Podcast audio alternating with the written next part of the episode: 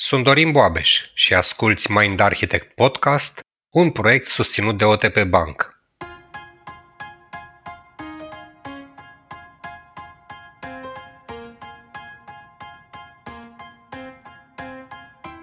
Tot acest sezon a fost dedicat emoțiilor și importanței lor în viața de zi cu zi, în viața de cuplu, de familie, în relație cu cei mici sau chiar cu noi înșine.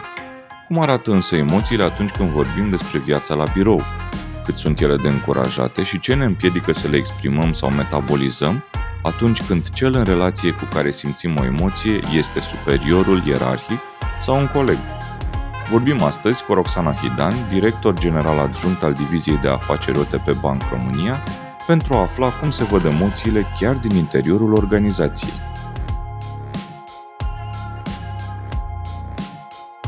Salutare, dragi prieteni! Bine ne întâlnim și la ultimul episod din sezonul 6, sezon pe care vă mărturisesc, cred că eu l-am apreciat cel mai mult din tot ce am reușit până acum să facem la Mind Architect. A fost un sezon în care am încercat să aducem în lumina reflectoarelor viața noastră emoțională și să înțelegem că emoțiile ne sunt prieteni, indiferent dacă sunt plăcute sau neplăcute.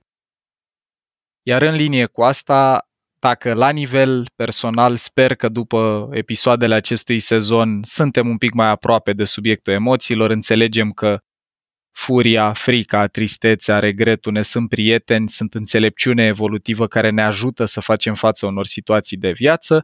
Astăzi o să vorbim un pic și despre importanța și rolul emoțiilor în mediul organizațional, în business.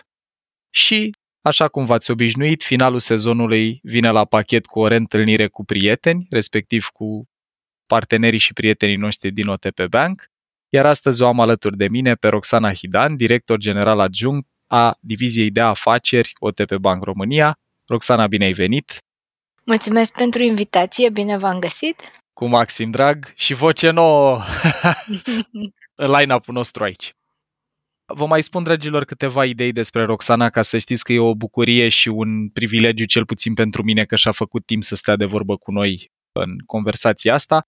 Deci, pe lângă director general adjunct al uh, OTP Bank România, Roxana are 21 de ani de experiență sub centură în domeniul bancar, membru în management board al OTP Bank, începând cu 2020, responsabilă de divizia de afaceri a băncii, o divizie nou înființată, sub care intră următoarele subdivizii, departamente, direcții, direcții mulțumesc. Avem așa, retail, micro-întreprinderi, IMM-uri, corporate, carduri, piețe globale, private banking și servicii de investiții. Anterior a condus divizia de retail în calitate de director general adjunct și pe parcursul tuturor acestor ani de experiență, Roxana a dedicat timp și pasiune dezvoltării liniei de business pentru IMM-uri, a promovat constant o cultură de afaceri cu deschidere către client și a avut roluri cheie în etapele de transformare, multe ele, sau procesele de achiziție ale băncii. Tu cred că ai văzut organizația din foarte multe puncte de vedere și pe parcursul a 17 ani, nu? Da. De cât timp ești aici. Da. Mai trebuie să spun înainte de a intra în episod că Roxana e și alumna Universității Harvard și a IE Business School, deci cumva pe lângă multă, multă experiență practică, ai simțit să o desăvârșești și cu componenta asta academică și cred că o să fie interesant să avem și perspectiva de acolo. Roxana, intrând direct în subiect și cu mulțumiri încă o dată că ți-ai făcut timp să fii alături de noi, noi în sezonul ăsta ne-am cam împrietenit, sper eu, cu emoțiile, am căzut de acord cel puțin în mare majoritate că ne sunt utile și că e indicat să învățăm încă de când suntem copii, să le trăim autentic, să le îmbrățișăm și să le metabolizăm. Sau dacă nu, de când suntem copii, măcar de... De când devenim adulți. Exact. Măcar, cumva, că- intenția noastră cu sezonul 6, ca asta a Da. fost, să arătăm că nu sunt uh, ceva de, de care trebuie să fugim, ci ceva ce trebuie să îmbrățișăm și să învățăm să trăim. Prima întrebare pentru tine ar fi, în interiorul organizației, ce importanță simți sau crezi că au avut emoțiile pe parcursul timpului în și bunul mers sau buna lor gestiune? Cum vă uitați sau cum te uiți tu cu toți anii de experiență și cu toate rolurile pe care le-ai avut în OTP la emoții? Da, e o întrebare bună și cumva emoțiile vin uh, și cu vârsta sau se schimbă. Dacă la începutul carierei uh, priveam uh, emoțiile ca pe un lucru rău sau nu neapărat de dorit a fi manifestat la locul de muncă, acum mă uit la ele dintr-o cu totul și cu totul altă perspectivă. Mă uit la ele ca la modalitatea prin care acestea definesc individul. Da? Mm-hmm. Și mă uit la ele prin latura umană a interacțiunii pe care o am cu fiecare om cu care stau de vorbă sau pe care îl întâlnesc. Mm-hmm. Și cred că sunt foarte bune, de orice natură sunt ele, ideal să fie pozitive, dar uneori și emoțiile mai puțin pozitive. Plăcute. Mm-hmm. Noi asta am încercat să-i obișnuim pe, da. pe ascultători cu ideea de plăcute și neplăcute, că toate sunt pozitive. Da. Pot să creeze acele contexte în care să, să faci un declic și să mergi mai departe sau chiar să te reinventezi. În cadrul organizației e imperativ să ne concentrăm uh, nu doar pe cultura cognitivă, mai ales în banking, da? unde totul este normat, procedurat, avem uh, un set de valori intelectuale care setează tonul general al cadrului în care angajații își desfășoară activitatea. Uh-huh. Trebuie să îndulcim puțin dacă e să vorbim despre acest cadru foarte riguros. Cred că banking în zilele noastre este unul dintre cele mai, dacă nu cea mai normată activitate în business. Cumva trebuie să, să le îndulcim și pentru bunul mers uh, al lucrurilor trebuie să ne aplecăm asupra unei culturi și a creierii unei culturi emoționale plăcute, așa cum Îmi place maxim, te aș simți să subliniez ideea asta. Deci, dragilor, să știți că nu e, nu e invenția noastră, sunt cuvintele Roxane, ideea asta de cultură cognitivă, unde intră toate lucrurile astea raționale, valorile, misiunea, viziunea și așa mai departe, pe care trebuie să le înțelegem rațional și de care e nevoie, dar mult mai profundă și cumva mult mai influentă, mai ales când obosim sau ne simțim amenințați, e cultura emoțională. Ce fel de climat și ce fel de cultură construim din perspectiva asta a îmbrățișării și metabolizării emoțiilor. Mulțumesc pentru, pentru că, prima idee, foarte util. Da, și trebuie să nu uităm un lucru, mai ales noi aici în cadrul uh, și în contextul danubiano-pontic. Mm-hmm. Culturile, din păcate, pot să fie și culturi de suprimare, da? Cultură emoțională de suprimare, absolut. cea care intimidează absolut. și cu care sunt absolut convinsă, deși știu că nu e bine să ai așa opinii ferme despre absolut și cu siguranță, dar cred că experiența ne-a arătat celor din generația noastră, ca să mm-hmm. nu mai mhm. vorbim de părinții noștri. Dinainte, absolut. Toți am experimentat cel puțin o dată în cariera noastră o cultură emoțională de suprimare în cadrul organizațiilor în care am activat. Și dacă nu, mă bucur foarte tare pentru cei care nu au avut o astfel de experiență. Și vreau să mai subliniez un lucru. Cultura emoțională merge mână în mână cu performanța organizației. Și nu o spun eu, sunt destule studii care arată că această cultură emoțională influențează nivelul de satisfacție al angajaților și poate de multe ori să ajute în prevenirea burnout-ului, și crearea unei uh, mai bune interacțiuni între membrii organizației și astfel munca de echipă este cea care întotdeauna va genera mult mai mult decât munca individuală. Și asta Absolut. se poate face doar printr-o cultură organizațională în care emoțiile plăcute sunt puse la rang de cinste. Și prioritizăm faptul că oamenii să trăiască și să poată metaboliza emoții în general eu vreau doar să scot în evidență mecanismul din spate ca să le fie ascultătorilor noștri foarte, foarte clar de ce ați suprima emoțiile și acasă și la birou e o strategie profund eronată dacă țintim performanță pe termen lung. Dragilor, în momentul în care încercăm să nu intrăm în contact cu o emoție care nu ne place, cum ar fi, nu știu, tristețe, frică, anxietate, furie, trebuie să folosim multe resurse prefrontale. Cortexul nostru prefrontal care poate controla focusul atenției, care poate genera reglare sau care participă, mai corect spus, la reglare emoțională, în momentul în care nu vreau să simt ceva, am nevoie de resursele astea prefrontale ca să pot să suprim. Cortexul prefrontal e cea mai energofagă structură sau regiune a creierului nostru și rețeaua asta central executivă la care participă și cortexul prefrontal e practic foarte, foarte consumatoare de energie. Cu cât ținem mai multă emoție în noi, cu atât e nevoie de mai mult consum de energie, iar consumul de energie ne lasă epuizați, ne lasă în stres și în momentul în care trăim spațiul ăsta de epuizare, de la empatie, la discernământ, la moralitate, la gândire critică, la compasiune, toate astea încep să slăbească sau să dispară. Așadar, ideea e că nu e doar trendy sau nu știu cum să spun, la modă Deși să e trendy. vorbim despre. Da, și, și e grozav că a devenit trendy într-un fel, pentru că în spate e un fundament neurobiologic foarte, foarte bine documentat în orice mediu, că e familie, că e echipă sau o organizație întreagă, cu cât suprimăm mai multe emoție, cu atât suntem cu călărețul mai picat.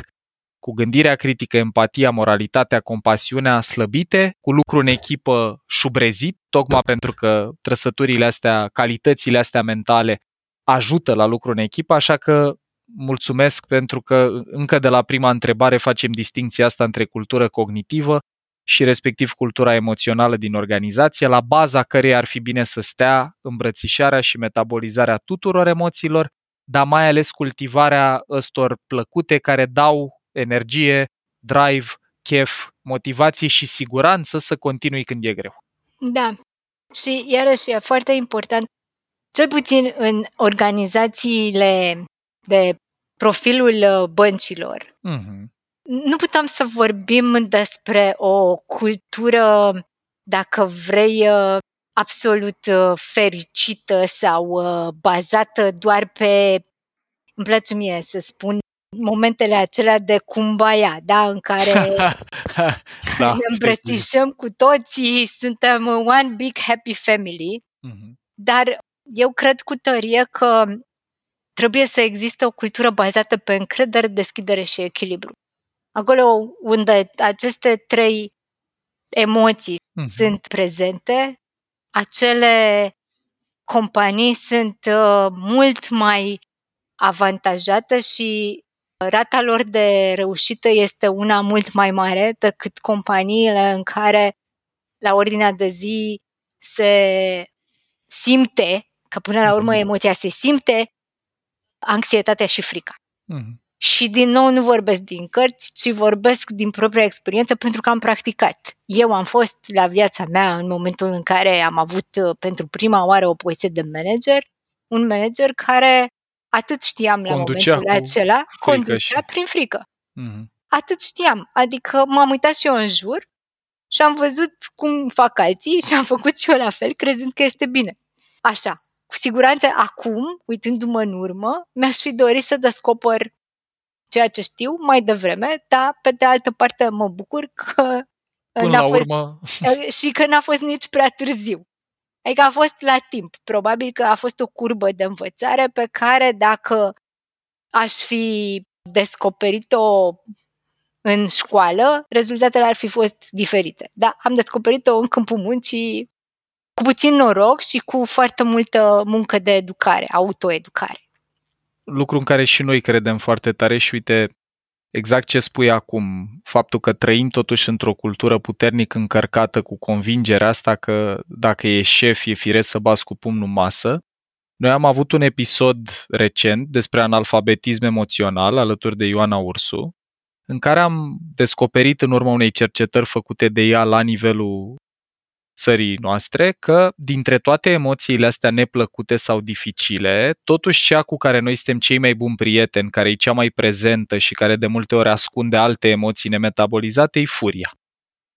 Eu pot să atest din munca mea de training din ultimii 15 ani că de departe e cea mai prezentă emoție pe care o văd și în interacțiunea mea cu oamenii cu care lucrez.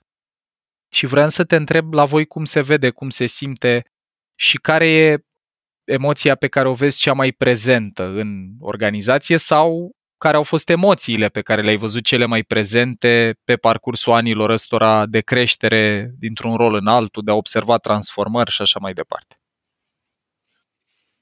Nu știu dacă e furie neapărat sau e frustrare. Mm, merg mână-mână. Știu Frustrarea că merg, duce... Da, duce, duce către furie. Da, cu siguranță eu pot să dau un exemplu clar din traficul bucureștean, adică aici, Numai unul, norocoasă. Da, Dacă e mă rog, numai nu. unul. mă- Unul pe oră, Unul probabil. anecdotic, așa, care da, reprezintă... Da, adică cred că pentru noi și pentru ceea ce experimentăm în fiecare zi, e clar că există o doză mare de frustrare, de furie. De unde vine sau nu vine, putem să avem diferite discuții. Vine din trecutul nostru, vine... Sunt multe lucruri pe care putem să le dezbatem, dar e clar că există o ciocnire între dacă vrei uh, două tabere, noi și ei, întotdeauna nu știm care sunt ei și care suntem noi. Și cred eu că mai vine și din uh, lipsa de încredere în, într-un sistem liber și democrat și al inegalității crescânde între ceea ce experimentează cetățenii acestei țări, dar nu vreau să intru în Dar e util domeniul- că ai dat contextul ăsta un pic, pentru că e folositor dacă ne regăsim și eu ridic mâna cu apăsare la capitolul cea mai bună emoție dificilă a mea e furia, prietena mea cea mai bună e furia. Cred că e util să înțelegem că asta vine parțial și din educație individuală, din ce am trăit în familiile din care venim, în care, nu știu, eu dacă mă gândesc la familia mea, mi-aduc aminte că asta era o emoție foarte prezentă când apăreau conflicte, nu vedeam la fel de mult tristețe sau frică sau regret și practic avem lungimea de bandă emoțională de care am avut parte în familia unde ni s-au format circuitele astea când eram copii. E util totuși că înțelegem în 2022 când noi tragem episodul ăsta că emoțiile nu mai sunt ceva ce ar trebui să evităm. Ne-a luat în România 30 de ani cel puțin să ne apropiem de subiectul ăsta, dar măcar în anumite organizații și măcar în rândul unui anume procent al populației, începem să ne dăm seama că emoțiile sunt ceva ce trebuie să înțelegem, să învățăm să gestionăm. Exact. Și că nu, Nu doar suntem să emoțiile suprimăm. noastre. Exact, asta e o idee foarte, foarte faină care vine și din filozofia asta budistă, care spune emoția e ceva ce simți și trăiești la un moment dat, nu e Exact. cine ești. Simt Exact. furie, nu sunt furie. Exact. Nu sunt furios, nu sunt trist și simt tristețe. Exact. Dar mai e cale lungă până când o majoritate cât de cât uh, importantă va putea Mhm. să aibă conversații pe această temă, dar așa cum ai spus, măcar am început să vorbim despre asta și e un lucru foarte frumos. M-ai întrebat care ce observi este, în organizație, da, da, care este care e emoția, și ce emoția. observi. Mhm. Sincer, știm foarte bine că emoțiile sunt determinate de gânduri și eu, din perspectivă personală, cred că vorbim în primul rând despre emoții reactive. Nu știu dacă voi definiți politețea ca fiind o emoție, dar uh, E un mix de lucruri, n- nu e doar o emoție, e și un set de comportamente care vin din convingerea că dacă eu mi exprim adevăratele sentimente acum, pierd relația. exact despre asta e vorba în organizații. Mhm. Oamenii cumva își exprimă un soi de bucurie, dacă vrei, dar nu e una reală, este bucuria aceea Masca pe care am învățat că trebuie să o port ca să fiu perceput drept un coleg entuziast. exact și să nu fiu diferit și să nu mă expun foarte tare și să nu trebuiască să justific și să motivez de ce sunt uh, altfel decât Fericit. Da. Bucuros. Mhm. Da. Și dacă joc uh, cartea asta safe, uh, nu mi-atrag uh, prea multe prejudecăți și nici etichete și sunt și eu acolo unul dintre ceilalți. Uh, aparțin uh, unui uh, grup. Un lucru cu care recunosc eu nu sunt de acord și n-am fost niciodată. Mie de mică mi-a plăcut să joc uh, cartea autenticității, chiar dacă asta m-a făcut de multe ori nepopulară. Mhm. Da, iată că... nu tot, eram, uh, să știi, prima aleasă la jocurile alea Da, uite, mie mi se pare foarte folositor că chiar dacă nu erai prima aleasă că nu luai forma locului, un om cu realizările tale le-a avut trăind pe sau parind pe cartea asta autenticității și mi se pare util de arătat că se poate și așa. Poate e mai greu câteodată, E poate greu. e mai mult efort în relație, dar dormi mai bine noaptea și ești mai puțin obosit că nu spui în fiecare zi o mască diferită de ce simți de fapt. Exact. Am jucat și rolul cu mască. Mhm. Doar că, exact cum spui, mă obosea foarte Aia tare. vreau să te întreb, cum te simțeai că măștile astea cer iară Da. cortex prefrontal mult? Mă, mă obosea foarte tare și am zis, ok, eu sunt cine sunt, pot să joc și după reguli, dar cumva o să-mi exprim punctul de vedere, chiar dacă el nu este în trend sau uneori era chiar împotriva curentului. Am câștigat, am și pierdut, știi cum e, uh, negustor te numești, dar uh, la finalul zilei uh, nu mi-a plăcut niciodată să trăiesc cu acea întrebare what if. Mhm. Știi? Deci asta e- a fost singurul lucru pe care am încercat la nivel personal să îl evit și asta încerc să imprim și colegilor mei la nivelul organizației. Exprimarea emoțiilor ține foarte mult de tipologia personalității, da? Chiar o să te întreb despre asta un pic mai târziu. Da, introvert, extrovert, fiecare om trebuie înțeles așa cum este el, trebuie respectat și trebuie să creăm o cultură organizațională inclusivă. Să încercăm pe cât posibil să ne cunoaștem colegii și să știm cum să ne raportăm la ei, pentru că mie poți să-mi spui un cuvânt care poate nu înseamnă nimic, unui alt coleg sau altă colegă, cuvântul acela poate să-i se pare jignitor doar pentru că are alte asocieri. Mhm. Și atunci depinde de noi să învățăm să ne raportăm corect la cei cu care interacționăm. Uite, gând la gând. Bun, o primă concluzie sau două, două idei așa pe care le-aș sintetiza de fapt până acum sunt atenție pentru cultura emoțională, nu doar pentru cea cognitivă. A doua idee importantă e să înțelegem că emoțiile sunt prietenii noștri, respectiv sunt indicatori la primă mână, nefiltrați despre cum se simte colegul nostru și ce are nevoie un membru al echipei sau al organizației ca să poată să performeze mai bine.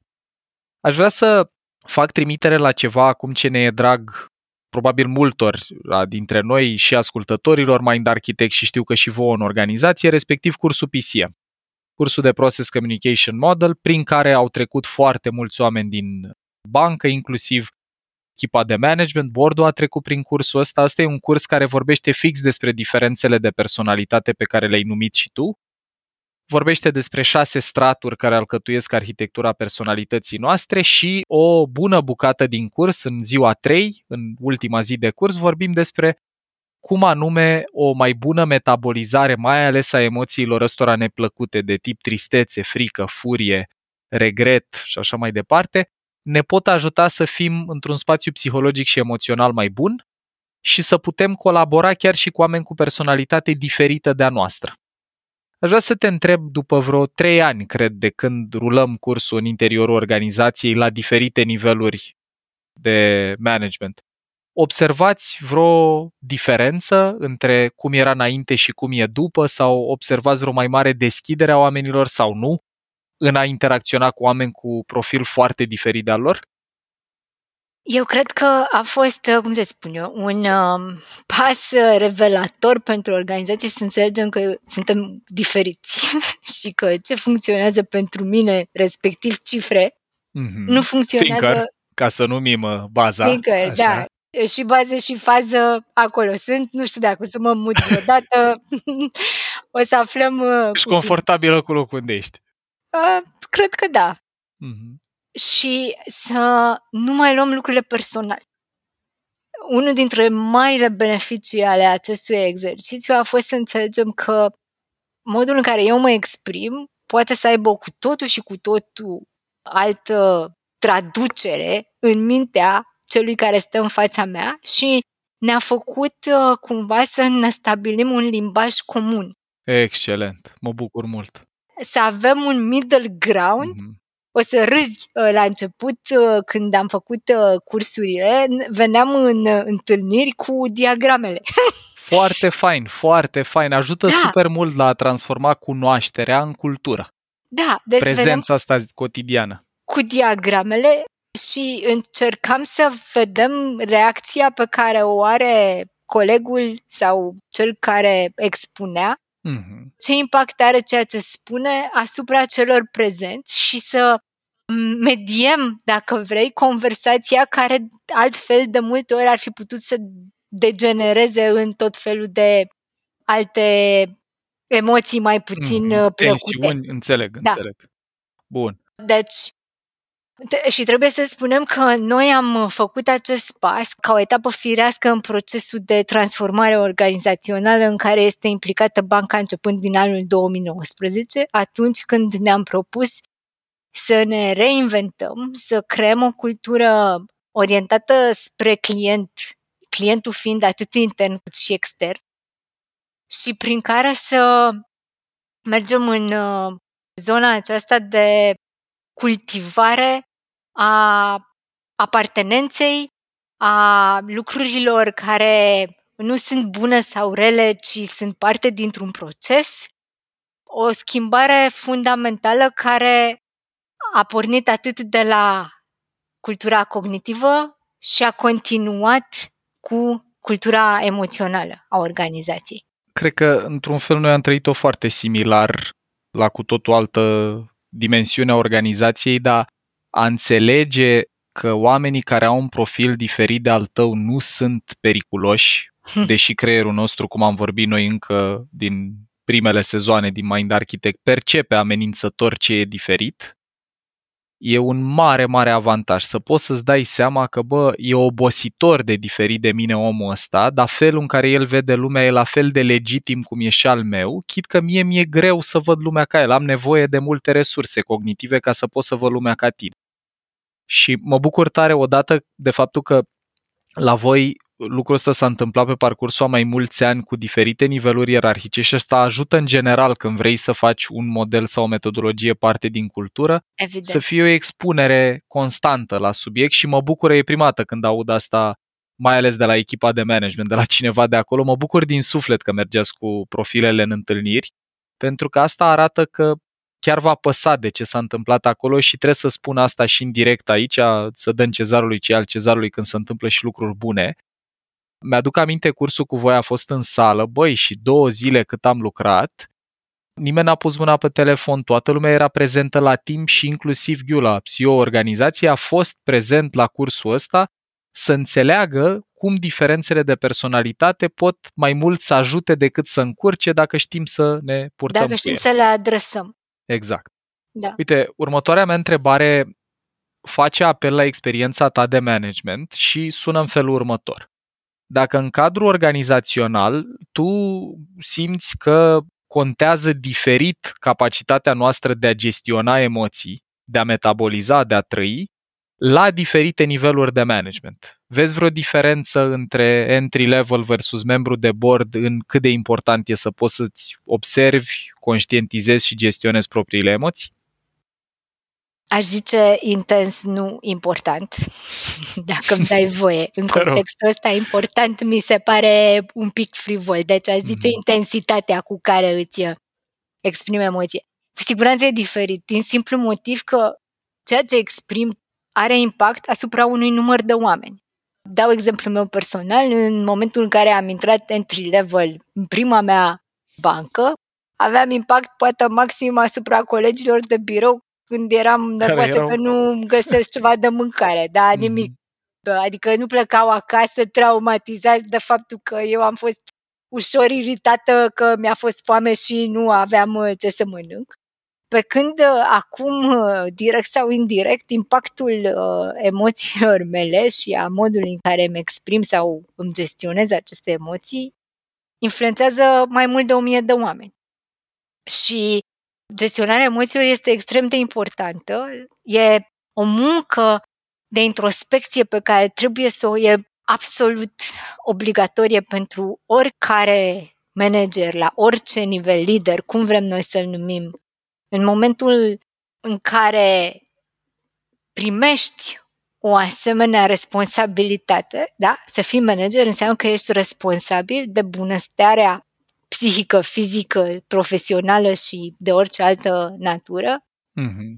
a unor oameni, că sunt 1, 2, 7, 100, 1000, 5000, 20 de mii, e important ca tu să reușești să îți gestionezi corect emoțiile și dacă nu reușești să faci asta, e foarte important să ceri ajutor. Absolut. Absolut. Ce frumos. Și nu e, adică nu e rușine, din nou, apropo de emoții. Noi am fost Mm. educați că e rușine să ceri ajutor, trebuie să te descurci singur. Nu fi mai slab. ales, da, Da. Și pot să-ți spun că la femei, în lumea de business, e și mai complicat, că trebuie să Absolut. arăți că ești la fel de puternică și la fel de macho ca Mhm. oricare dintre ceilalți colegi ai tăi. Și de multe ori ți-e greu să ceri ajutorul, dar e obligatoriu să înveți să devii Să o vulnerabil faci. ca și Absolut. lider și să ceri ajutorul, pentru că din păcate sau din fericire nimeni nu s-a născut învățat și este dacă vrei, dacă nu cea mai importantă, una dintre cele mai importante munci pe care trebuie Mhm. să o depui cu tine însuți, ca și manager, lider, la orice nivel ai fi.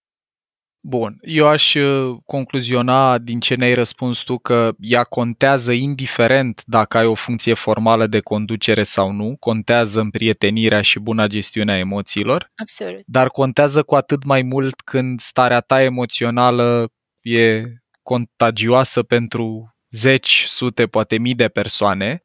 Exact. Noi am vorbit și în alte episoade că, în general, noi ne cam construim obiceiuri, și inclusiv obiceiuri emoționale, în termen de ce emoții trăim sau nu trăim cel mai frecvent, uitându-ne la oamenii apropiați, Exact. uitându-ne la cei mulți, la mase, de exemplu, iară, vorbim de România, o țară în care furia e prietena noastră, restul nu prea, și uitându-ne la oamenii cu putere, apropo de rolul liderilor în organizații. Întotdeauna oamenii se vor uita la tine cum intri pe ușă dimineața. Da. Întotdeauna. Și modul în care tu transferi asupra lor emoțiile cu care vin, cu toții venim cu un bagaj, dar trebuie Mhm. să învățăm să ne gestionăm acel bagaj astfel încât să nu îl transferăm, pentru că din păcate sau din fericire avem această putere, nici nu știu. Absolut. E o realitate, nu e nici... Da. O avem Bine, nici rău, și e- trebuie să, să înțelegem că este responsabilitatea noastră să facem lucrurile de așa natură încât să nu îi dezarmăm pe cei din jurul nostru sau chiar să îi încărcăm cu emoții care nu sunt ale lor. Perfect. Se leagă foarte bine de următoarea întrebare pe care vreau să o adresez. La voi în organizație și din toată practica de care tu ai avut parte în OTP, ce ar putea face o persoană care ascultă episodul, e interesată de subiectul ăsta al emoțiilor, conștientizează importanța lor, ce putem face pentru a încuraja o mai bună trăire, conștientizare și gestiunea emoțiilor, atât la nivel individual, dar și la nivel de echipă. Sunt curios din practica ta ce lucruri ai pune pe listă. Um, La această întrebare un oftat era absolut Da. firesc, nu? Răspunsul e muncă, probabil. da, foarte multă muncă. Și așa cum am zis, prima etapă e cea de conștientizare. Trebuie să conștientizezi că trăiești emoția respectivă și că nu poți să o arunci așa doar de dragul de a o arunca. Eu, de exemplu, știu când încep să- să mă aprind și le spun colegilor mei, îmi pare rău, trebuie să ies, am nevoie de 5 minute de pauză. Mi-a fost greu să ajung aici. recunosc, Excelent, excelent. Dar um, Ce te-a sau le determinat? spun, în momentul de față, în momentul ăsta e cel mai bine să întrerupem discuția, hai să o reluăm Mhm. mâine sau peste o oră sau Când e călărețul prezent iar la masă. Da, exact. Acum e un elefant mare și negru în, uh, în jur. Ce m-a determinat? Impactul pe care îl aveam asupra oamenilor. L-ai și observat feedback-ul în pe moment... care îl A, și feedback-ul, bun. și feedback-ul pe care îl primeam de la ei. Dar, din nou, trebuie să fii deschis și să-ți dorești și să consideri că totul este perfectibil și că nu ești uh, uh, nici demiurg, nici deținătorul adevărului suprem. Și să încurajezi pe oameni să vorbească cu tine și să-ți spună lucruri și să fii deschis să auzi lucruri care nu-ți plac despre tine. Comunicarea, eu cred că cea mai bună practică pentru orice este comunicarea și oferirea sau cererea. Că, de exemplu, e foarte greu ca cineva să vină să-mi dea mie feedback direct. Mm-hmm. E Emoțional foarte greu te să refer că le e greu. Pentru că în continuare există această raportare față, deși eu nu sunt un... Uh, Un condu- șef. Exact, eu nu Mhm. sunt un șef, eu sunt Nu, dar e firesc, e o, o distanță față Exact, de putere pe există care oamenii o o dis- resimt. Da. Deși cred despre mine și sper că și colegii mei ar spune același lucru dacă ar fi aici, că eu îi încurajez să nu privească lucrurile așa, dar ea există Mhm. și depinde. Am colegi cu care am discuții foarte oneste și care vin la mine și îmi spun, uite, eu cred că aici ar fi trebuit să faci așa sau părerea mea este asta și, și apreciez. Dar de obicei e greu să primești feedback și când îl ceri. Mhm. Pentru că oamenilor le e frică. Le este teamă că dacă spun ceva greșit sau ceva ce te irită, Vor exista ar putea să consecințe. existe, exact, ar putea să existe consecințe asupra lor și depinde de tine, din poziția de, de lider sau de manager, să faci atât de multe iterații și să le arăți că nu este așa și că e safe să, Să stai de vorbă cu recondiționăm elefantul Exact. organizațional, să le arătăm că nu se întâmplă nimic rău dacă avem o părere diferită și mi-o spui într-o manieră constructivă. Exact. Și asta ține de se- recurență. Comunicare, recurență, traininguri. Ok, Noi am trecut prin, la nivelul organizațional, la nivelul întregii organizații, prin traininguri la toate nivelurile, nivelurile, straturile. da, la toate nivelurile colegilor cu rol de manager, astfel încât să învățăm cu toții să gestionăm conversații dificile. Și asta se poate face doar printr-o, dacă vrei, curiculă recurentă. Nu se face, e vorba aia, că nu se face f- primăvară cu o floare, nu? Așa Mhm, era. Absolut. Cu o floare nu se face primăvară. Unelte există, practici există, trebuie doar să ne dorim să le punem în aplicare și să fim coerenți și consistenți. Mm, Și îți mulțumesc că ai adus în discuție și ideea de coerență, că practic primul pas e conștientizarea și alinierea asta perceptuală, tot să înțelegem că aici e ok să simți orice simți, nu e ok să te porți oricum, dar Absolut. orice simți e ok. Și după aia vine componenta de consecvență, consistency-ul ăsta din engleză, care e esențial ca pas dacă vrem să producem recondiționare emoțională. Deci nu doar că, ok, eu știu că e bine să trăiesc emoții, dar eu am zeci de ani de antrenament la a le suprima sau la a trăi doar parte din ele și atunci consecvența de care vorbești e indispensabilă în termen de cum învață și se recablează creierul nostru pentru a merge către altă direcție, aia în care toate emoțiile sunt încurajate, nu toate comportamentele. Corect. Sunt foarte puțini oameni care în continuare pot să facă diferența între emoții și comportamente. Și Absolut. cu cât vorbim mai mult despre asta, cu atât nivelul de awareness, Da, conștientizare, de, de, înțelegere. De... conștientizare va crește și din ce în ce mai mult vom observa comportamente pe care ni le dorim cu toții. Uite, Sper, aici trebuie să zic inclusiv ceva, în trafic. tema noastră recurentă, nu? Cu care ne luptăm. Asta e cel mai bun exercițiu de reglare emoțională. Absolut. Oamenii din București trebuie să plătească o taxă ca au această ocazie zilnică să-și testeze capacitatea de autoreglare și capacitatea de a trăi tot spectrul de emoții pozitiv în trafic. Vreau să zic că chiar și venind încoace cu bicicleta în studio în care înregistrăm noi azi, ascultam un podcast pe drum la care participă Huberman, neurocercetătorul meu preferat, alături de Robert Sapolsky de la Stanford și spunea o chestie foarte faină. Când el era student, deci cred că cu vreo 30 de ani, erau aproximativ 16% dintre colegii lui deschiși la a merge la terapie. Era chiar în liceu, era sophomore, deci cred că avea 16 ani, 16 sau 17 ani. Acum, la același sondaj, la aceeași întrebare, undeva la 94% au devenit deschiși, vorbesc de elevi de liceu în America, la a merge la terapie. Și simt să aduc în discuție asta pentru că voi sunteți o organizație unde la primă mână știu că în momentul în care a avut loc pandemia și a fost uh, valul ăla bușitor pentru noi în martie 2020, când eram căpiați, nu mai știam ce se întâmplă cu noi, a fost Roxana una din primele organizații care nu numai că a organizat ateliere și cursuri de mai bună gestiune a stresului și strategii de creștere a rezilienței, dar a spus colegilor la dispoziție psihoterapeuți și psihologi cu care să lucreze individual, un lucru suportat de bancă. Și ăsta mi se pare un gest de înțelepciune și de walking the talk, de aliniere între discursul pe care tu l-ai, cum că e important să trăim toate emoțiile, chit că asta nu înseamnă că ne putem purta oricum la birou,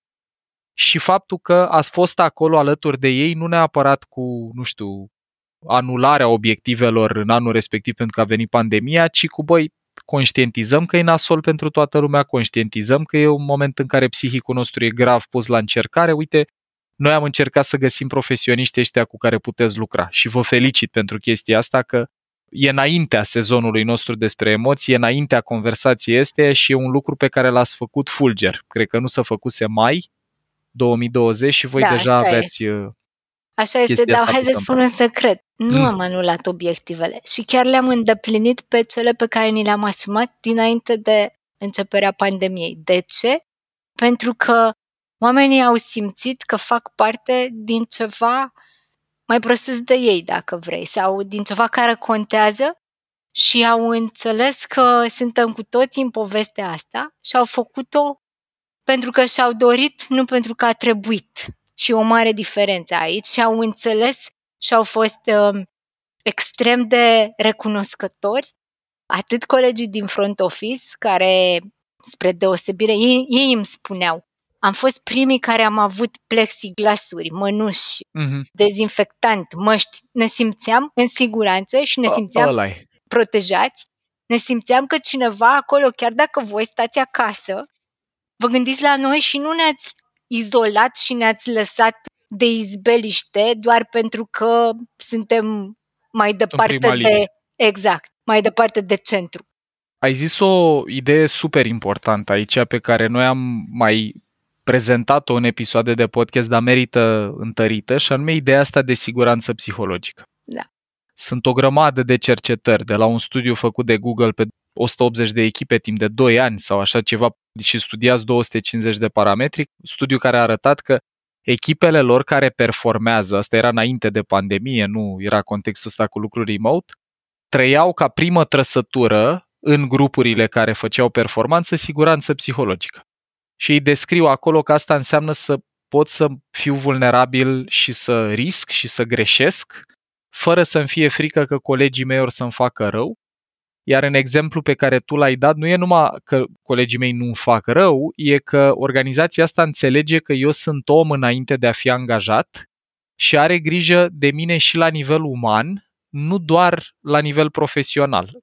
Ce vreau să subliniez cu ideea asta e că pare că e despre plexiglasuri și mânuși și dezinfectant, Nu, nu e. dar alea sunt un artefact, sunt o întrupare a unei idei mult mai importante și Grija anume, bă, pentru oameni. aia e, eu o organizație fac tot ce mă taie capul și îmi stă în putințe cu resursele pe care le am, să încerc să te ajut să te simți în siguranță, și psihic, și emoțional, și fizic. Și te și întreb de ce ai nevoie. Că Ceea eu pot ce e să grozav. mă gândesc, știi? Eu pot să mă gândesc, dar din nou, nu sunt acolo și cel mai bine este să te întreb ce consideri tu că pot să fac pentru tine, astfel încât tu să te simți în siguranță. Și vreau să fac doar o, o singură delimitare. Psychological safety, da, Mhm. că nu știu acum în română, ai Da, spus tu de siguranța trei ori, psihologică. Da? Si- Siguranța psihologică nu înseamnă zonă de confort. Din nou, și lipsă de performanță. Absolut. Pe riscurile Nu alea au- duc la performanță. Dacă pot să risc și mă deci simt în nu au siguranță să nicio risc. legătură. E vorba despre, dacă vrei, despre, exact cum ai spus, Stres sau provocare optime. Mhm. stres sau provocare optime și valorizarea individului și a emoțiilor lui personale și a modului în care eu mă raportez la fiecare sau la majoritatea oamenilor din um, perspectiva îmi pasă de voi pentru că suntem împreună în povestea asta.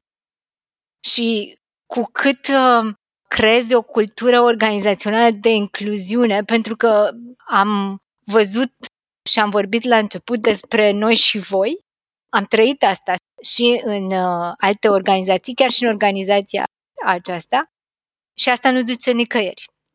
Deci e foarte important să avem o înțelegere a termenilor, o înțelegere corectă a, a tuturor termenilor și să ne mișcăm cu toții în aceeași direcție.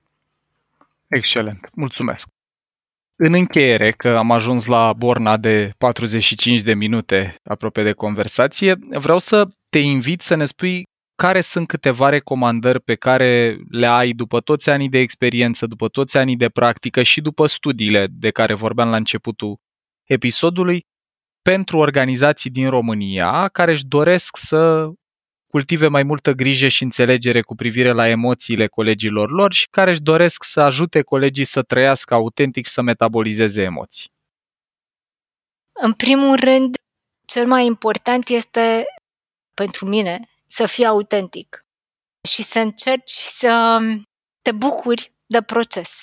Dacă tot vii ă, la birou, vină cu ideea de a face ceva care creează valoare și impact pozitiv asupra oamenilor cu, cu care interacționezi și fă din această experiență ceva care să te bucure. Pentru cei care coordonează oameni, că sunt manageri, lideri, din nou, e, e un subiect de dezbătut și aici, apropo mm-hmm. de manager și lider, să vă judecați mai puțin. Ce să îmi place asta. blânzi cu voi și asta o spun din Ce nou. îmi place asta. Din proprie experiență. Eu sunt, Ție nevenindu-ți natural să fii blândă cu tine. Eu nefiind blândă cu mine, judecându-mă foarte mult și mm. pot să fiu foarte sinceră eu nu sunt în competiție și n-am fost niciodată în competiție cu nimeni decât cu mine însă.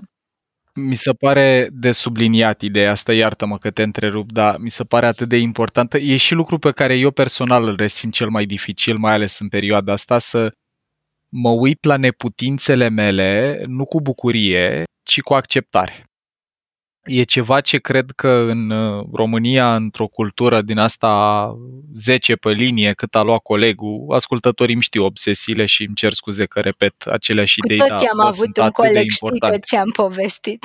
Asta vreau să zic. Mi se pare că lecția asta e una pe care unii o învață the hard way, o învață cu greu din practică personală, cum descrii și tu, poate nu e o chestie pe care ai înțeles-o teoretic, dar suntem clar vietăți limitate, biologic vorbind, avem niște limite foarte clare cu privire la ce putem face și mie mi-a devenit la fel de clar în ultimii ani că nu o să pot să fac totul perfect. Ori dacă eu nu mă simt bine cu mine, eu nu pot trăi emoție plăcută decât dacă sunt perfect sau decât dacă îmi ating mereu țintele, obiectivele și așa mai departe, mă autocondamn cu genul ăsta de mindset la mult stres și multă nefericire. Da. Așa că mulțumesc Pe care o împing și de mai asta. departe, din da. păcate.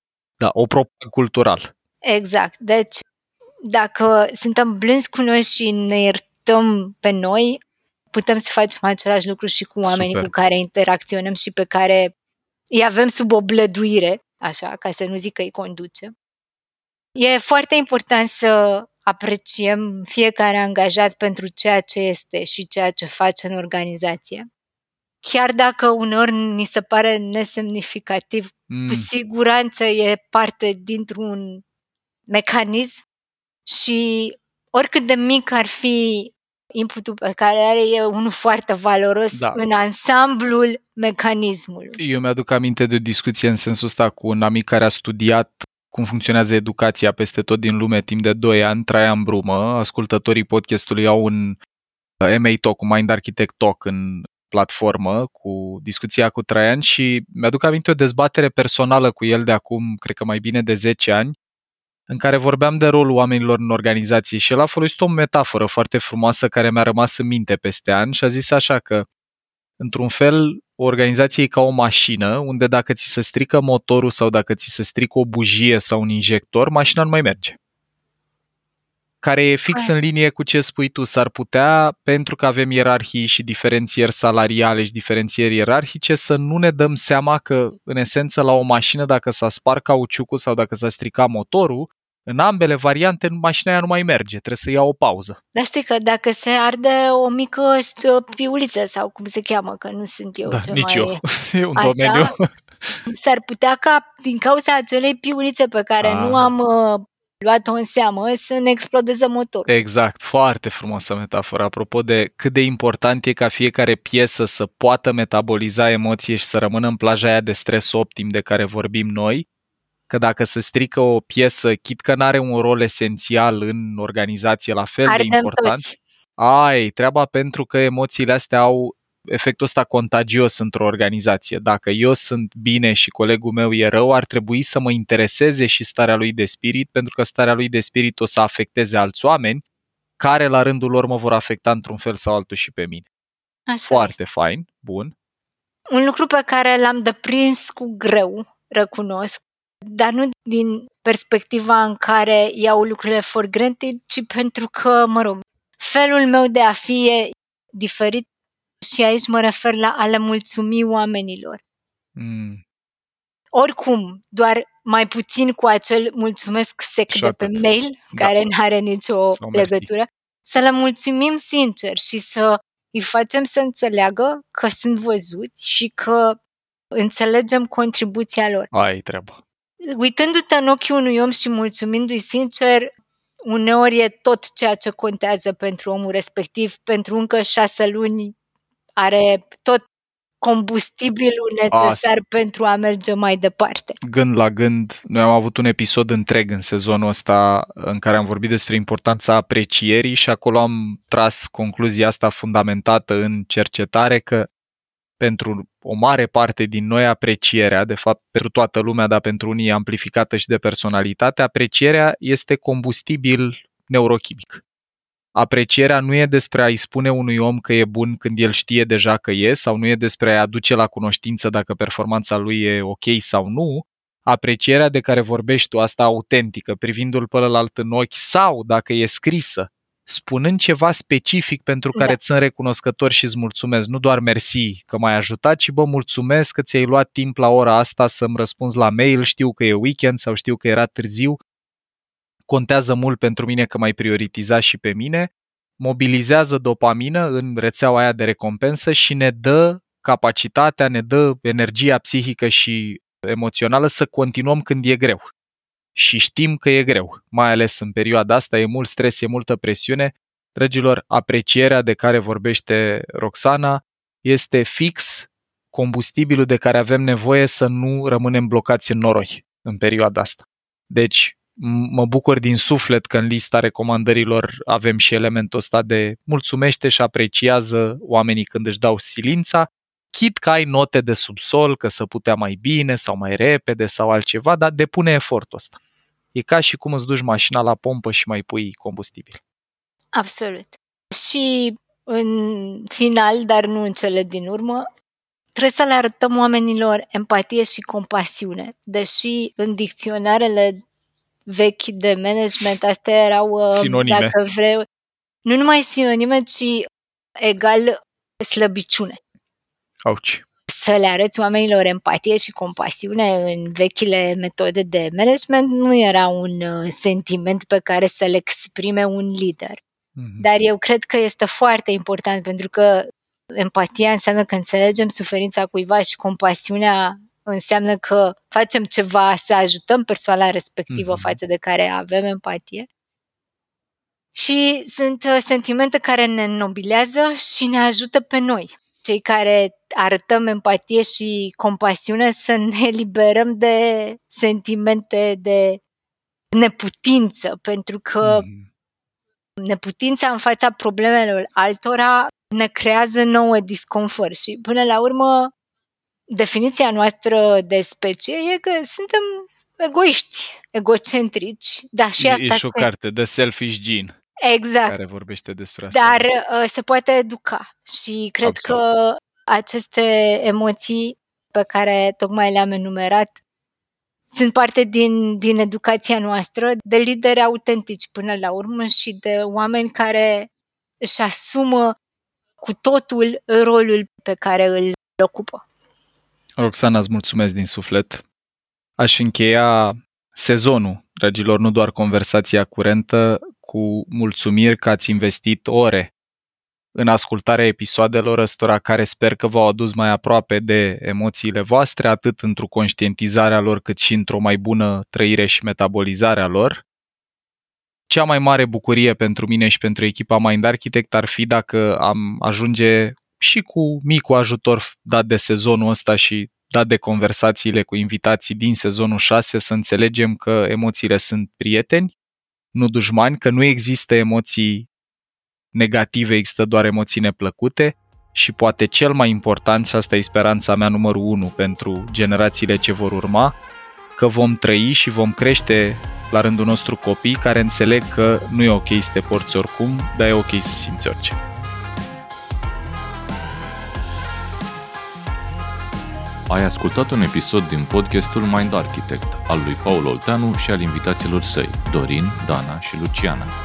Dacă ți-a plăcut acest episod și îți dorești să afli mai multe, te invităm să descoperi pe mindarchitect.ro un ecosistem de învățare creat special pentru cei care vor să facă neuroștiința și psihologia parte din viața lor de zi cu zi. Conținutul Mind Architect nu este destinat și nici nu trebuie interpretat ca fiind utilizabil pentru a diagnostica, trata, atenua, vindeca, preveni sau un alt mod a fi utilizat pentru orice boală sau condiție medicală nici nu trebuie considerat substitut pentru consultație psihologică sau muncă terapeutică. Podcastul Mind Architect poate fi ascultat în continuare gratuit pe rețele de podcasting precum Spotify, Apple Podcasts, pe canalul de YouTube Mind Architect sau pe mindarchitect.ro. Și dacă ai în preajma ta alte persoane care crezi că ar avea de câștigat din genul acesta de cunoaștere, ne-am bucurat tare să le dai și lor un share –